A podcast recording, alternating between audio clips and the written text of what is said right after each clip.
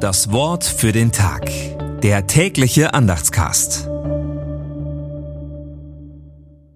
Dienstag, 6. Februar 2024. Predige das Wort, stehe dazu, es sei zur Zeit oder Unzeit.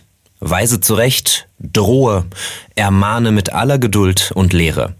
2. Timotheus 4, Vers 2. Gedanken dazu von Frank Banse. Eine wichtige Ermahnung für alle, die Gottes Wort in den Mund nehmen. Und das sind hoffentlich nicht nur Pfarrerinnen und Pfarrer, das meint jede und jeden, die Gottes Wort in den Mund nehmen, den Menschen immer wieder von Gott und seiner Liebe erzählen, ob es ihnen recht ist oder nicht. Wobei es gerade hier auch eine Aufdringlichkeit gibt, die nerven kann. Aber in Gottes Wort geht es nie darum, die Menschen zu nerven.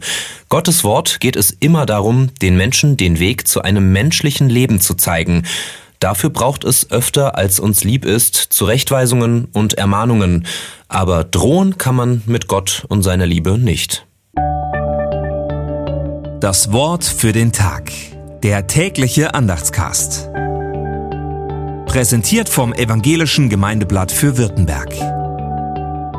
Mehr Infos in den Show Notes und unter www.evangelisches-gemeindeblatt.de.